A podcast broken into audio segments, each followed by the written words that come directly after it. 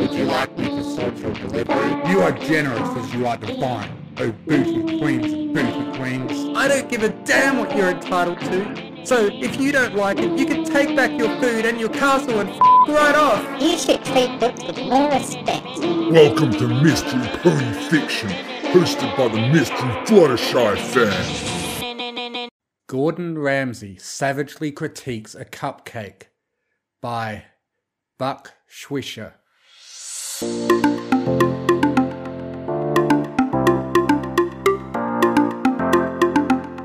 It was a completely normal day in Ponyville. The sun was shining, some birds were singing, and every pony was going about their daily business. Pinkie Pie was running the counter at Sugar Cube Corner, proud that she hadn't had any unsatisfied customers.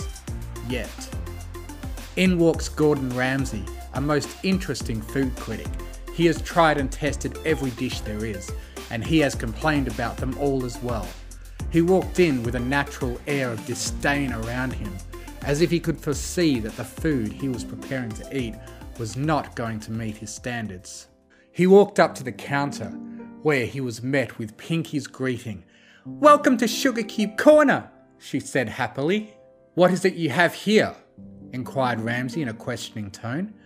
Well, the cupcakes are the best, Pinkie replied, but we also have cakes, donuts, and other desserts. I'll have a cupcake then, Gordon said. He then pulled a handful of bits out of his pocket to pay for them, because this is a crack fic and I don't have time for plot advancement. One cupcake coming up, said Pinkie. Gordon found an empty table and sat down. He looked around at the bakery. To him, it looked subpar. A moment later, a decent sized cupcake was placed in front of him. Ah, thank you, my darling, said Gordon. Pinkie stood over him with a large smile, waiting for him to compliment her on it. That wasn't going to happen. Gordon took a bite and almost immediately furrowed his eyebrows. His face scrunched up a bit, and after he swallowed, he looked up at Pinkie. Her smile faltered a bit.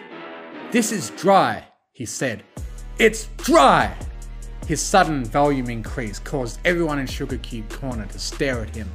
Pinkie kept her smile planted on her face, though she felt terrible about Gordon's comment. There's clearly not enough moisture in this, Ramsay continued. I mean, seriously, where did you cook this? In a fucking easy bake oven?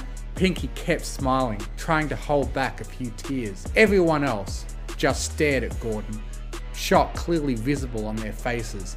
A few ponies passing by had hoped to see what was going on. It's like a fucking frozen pancake, said Gordon. And the frosting, Jesus Christ, what is this fucking frosting? Not even waiting for a reply, Gordon continued. It's like adding a layer of dried paste, like a fucking shrink wrap dessert you buy at the dollar store. The silence and stares from every other pony continued as Gordon continued to verbally destroy Pinkie Pie. And it doesn't even look that great either. It looks like it was thrown together in 20 minutes or less. How can you possibly have a business around these? Who the fuck said these things were the best? At last, Pinkie couldn't take it anymore. Gordon's roasting had been too much. She ran back to the kitchen, unable to contain her tears any longer. Still, no pony else spoke. Gordon snorted. Really? You can't take a little criticism? I'm surprised you don't get it more often with how poorly this shit was made. And look at these sprinkles. They're like miniature rocks. You might as well have made this with sawdust. He sighed. Unbelievable. Finally, he emerged from Gordon's world where nothing is good enough and looked around him. The crowd that was staring at Gordon at this very moment was larger than the crowd Rainbow Dash used to attract back when she was cool. In fact, she was standing among the many speechless ponies.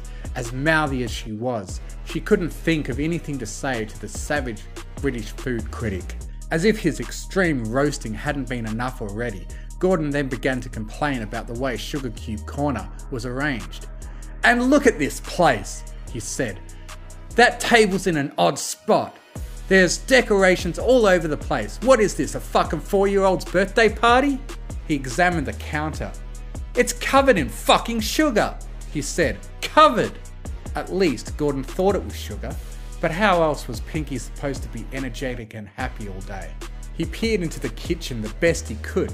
My goodness, he said, squinting. That kitchen looks terrible. All of you must be fucking idiots to not be able to make a simple fucking cupcake. I'd be terrified to try anything else on this shitty menu. He took one last look around him at the bakery, scoffed once again, and headed for the door. However, he would have to surpass a mob of shocked ponies first. What the fuck are you all staring at? Fucking move! Gordon yelled. Why did you say those things? said one of the ponies in the crowd. She had tears in her eyes. I've got to be fucking honest. Gordon replied. The food was shit. He continued trying to break the wall of ponies. As he was about to start shoving, the two owners of the shop, Mr. and Mrs. Cake, emerged. What in Celestia's name happened here? said Mr. Cake. Oh, for fuck's sake, said Gordon Ramsay. The food here is shit. I'm not impressed by this place. And if these things would move the fuck out of my way, I could get the hell out of here. Fed up with this second class establishment, Gordon began shoving his way through the pony mob. Mr. and Mrs. Cake couldn't have been more confused about the scene they had walked in on. But unfortunately for them, they wouldn't get any explanations, just a few stutters of, he. he just. from the witnesses. Gordon began to walk down the street, further away from the bakery. Rainbow Dash, whose voice was finally back from its lunch break, said, We need to stop him! But of course, no pony listened to her because she's just a blue cunt. Applejack wasn't there because she's oblivious to everything on her farm. Who knows what the others were doing? After a minute or so of walking, Gordon Ramsay stopped, turned around, and gave the finger to Sugar Cube Corner. Then he disappeared, off to break the soul of somebody else.